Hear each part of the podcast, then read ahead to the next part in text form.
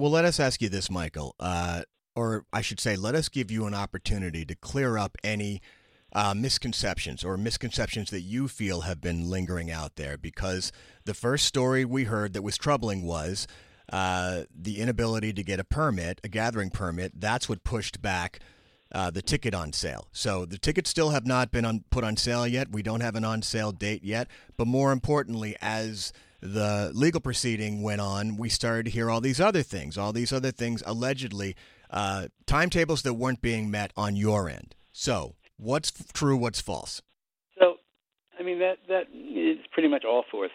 All false. We we uh, we're going through all of these these issues um, with the permit. We were actually granted a conditional permit. They're all conditional until three days before when they do the final water test. But we were granted a, a conditional permit on on the 22nd of April. Uh, Dentsu decided that that they wanted to push off the on sale, um, which was disappointing for us.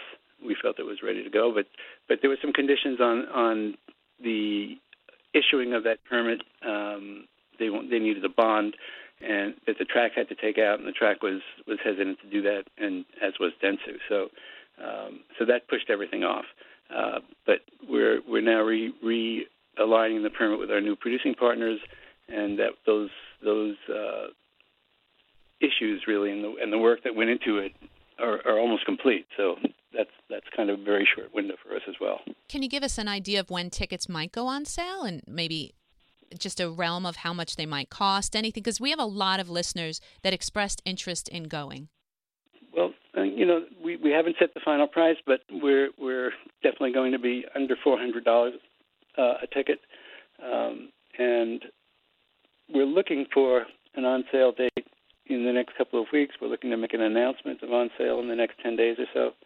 Um, and that that's kind of the projection. We just there's a lot of things as you can imagine that have to sort of come back together and get moving again. And how many people do you think you can see? Like, do you think this is 75,000, 65,000? How many people do you think this Woodstock going, 50 will be? We're going with with with a permit for 75,000. We were looking initially for a much higher number.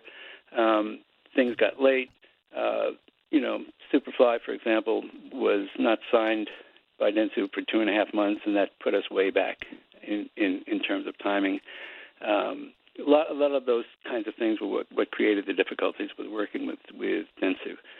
Um, but you know, we have we have great people lined up, great crews. Everybody's ready to roll, um, and we're confident that everything will get put together in the, in the in the proper way, in the proper order, and it's going to be an amazing and inspiring event.